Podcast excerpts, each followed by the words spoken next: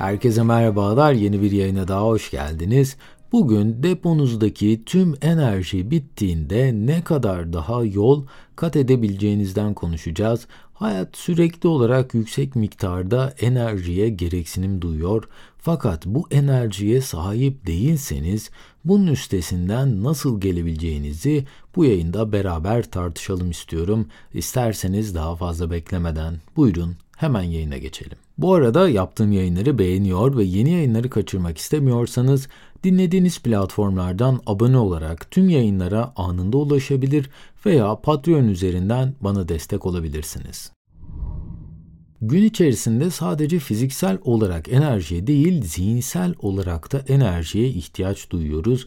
Eğer ki bu enerji olması gerekenden daha az miktarda olursa gün boyunca daha yorgun hissetmek ve yaşam kalitenizin de bundan dolayı düşmesi kaçınılmaz bir sonuç olabilir. Tıpkı deposundaki benzin bitmek üzere olan bir araba gibi dışarıdan her şey mükemmel görünse de 100 metre gidecek gücü kalmamış halde kendinizi bulabilirsiniz. Özellikle giderek daha yoğun hale gelen yaşam biçimlerimiz bunu tetikleyen en büyük değişken ve pek çok kişi için yavaşlamak veya bir süre işlerden uzak kalmak yanlış bir yaklaşım olarak görülebiliyor. Eğer ki gün içerisinde 20 adet görevi tamamlayamazsanız o günü başarısız bir gün ilan ediyor olabilirsiniz.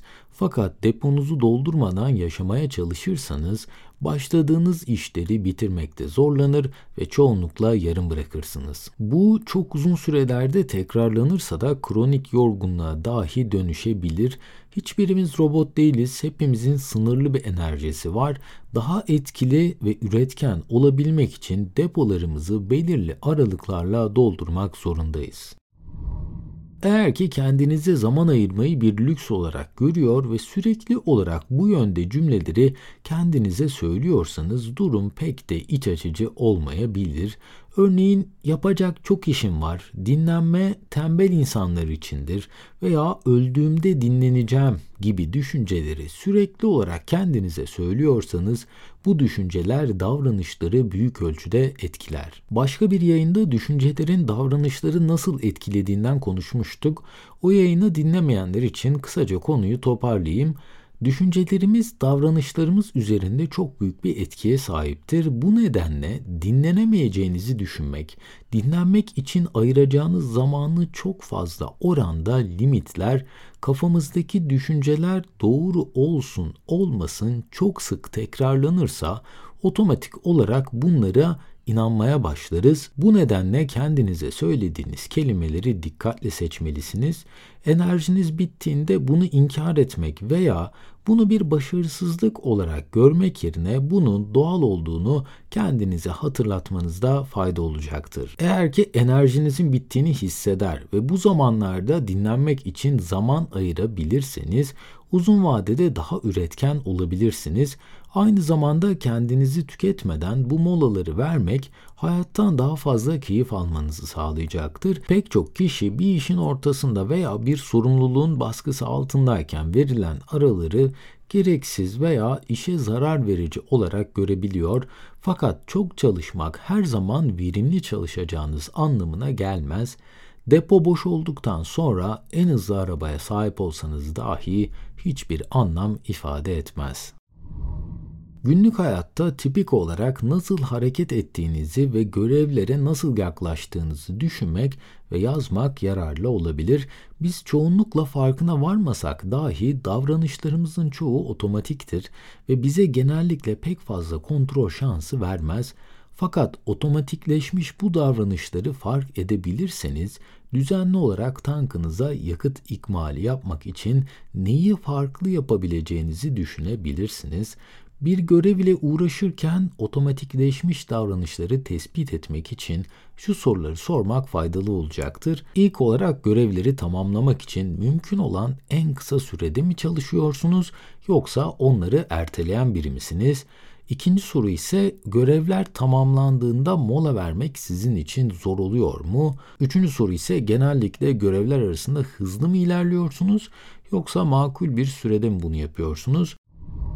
Eğer ki karşılaştığınız pek çok görevi benim gibi en kısa sürede tamamlama eğilimine sahipseniz ve çoğu kişi gibi bir görev ne kadar hızlı ortadan kalkarsa o kadar rahat edilir diye düşünüyorsanız bu aslında çok da doğru değil. Sahip olduğunuz sorumluluktan hemen kurtulabilmek için acele ederek aslında sürekli bir biçimde tankınızı boşaltmaya başlıyorsunuz ve yorgunluk miktarınız hızla yükseliyor. Gün içerisinde karşınıza gelen işlerdeki veriminizin de buna endeksli olarak düşmesi çok da şaşırtıcı değil. Buradaki çözüm sorumluluklardan kaçmak değil tabii ki fakat tüm görevlerin çok acil olmadığını kendinize hatırlatmak ve enerjinizin hepsini bir anda kullanmak yerine dinlendirici molalar verip işleri ufak parçalara bölerek halletmek yorgunluğunuzu daha iyi yönetmenizi sağlayacaktır.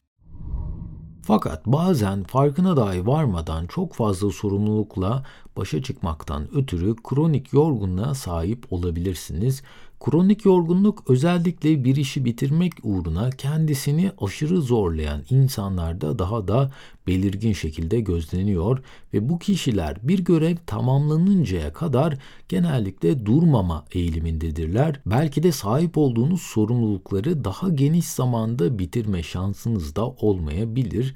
Bu durumda hala etkili bir biçimde çalışıp kendinizi tüketmeden bu görevleri yerine getirebilmenin bazı yolları var. İlk olarak bir görevle ilgilenirken yorgunluğun kaç dakika sonra geldiğini tespit etmek sizin aktif çalışma sürenizi bulmanızı sağlayacaktır. Ardından kaç dakikalık bir molanın sizi yenilediğini keşfetmelisiniz.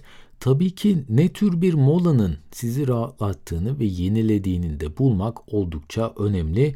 Ben genellikle kulaklıkla müzik dinleyerek bunu yapıyorum. Bu molaları geçiriyorum.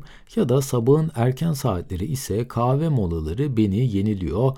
Öğleden sonra ise de bitki çayı ve bazı ufak atıştırmalıklar da benim favori molalarım. Bu molaların bir süreye tabi olması da oldukça önemli. Çünkü bazen anlamadan bu molalar çalışma süresinden bile fazla olabiliyor.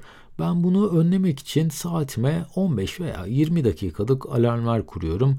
Böylelikle gereksiz yere mola süresini uzatmamış oluyorum. Ayrıca tam olarak saat kaçta işi bitireceğinizi belirlemek de çok önemli. Şahsen ben sabah 5'te güne başladığım için saat 2'den sonra kendim istesem de bir şey üretecek gücüm kalmıyor. O yüzden saat 2 benim mesaimin bitişi. Belki de 9-5 işlerde çalışan kişiler için bu pek de kontrol edilebilir bir kavram olmayabilir.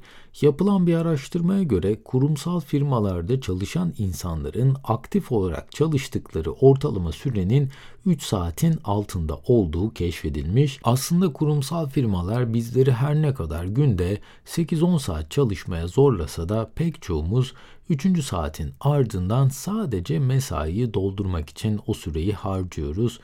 Buradan da hala katı çalışma saatlerini takip eden firmalara isyanımızı duyurmuş oluruz umarım ve böylelikle bir yayının daha sonuna gelmiş bulunuyoruz.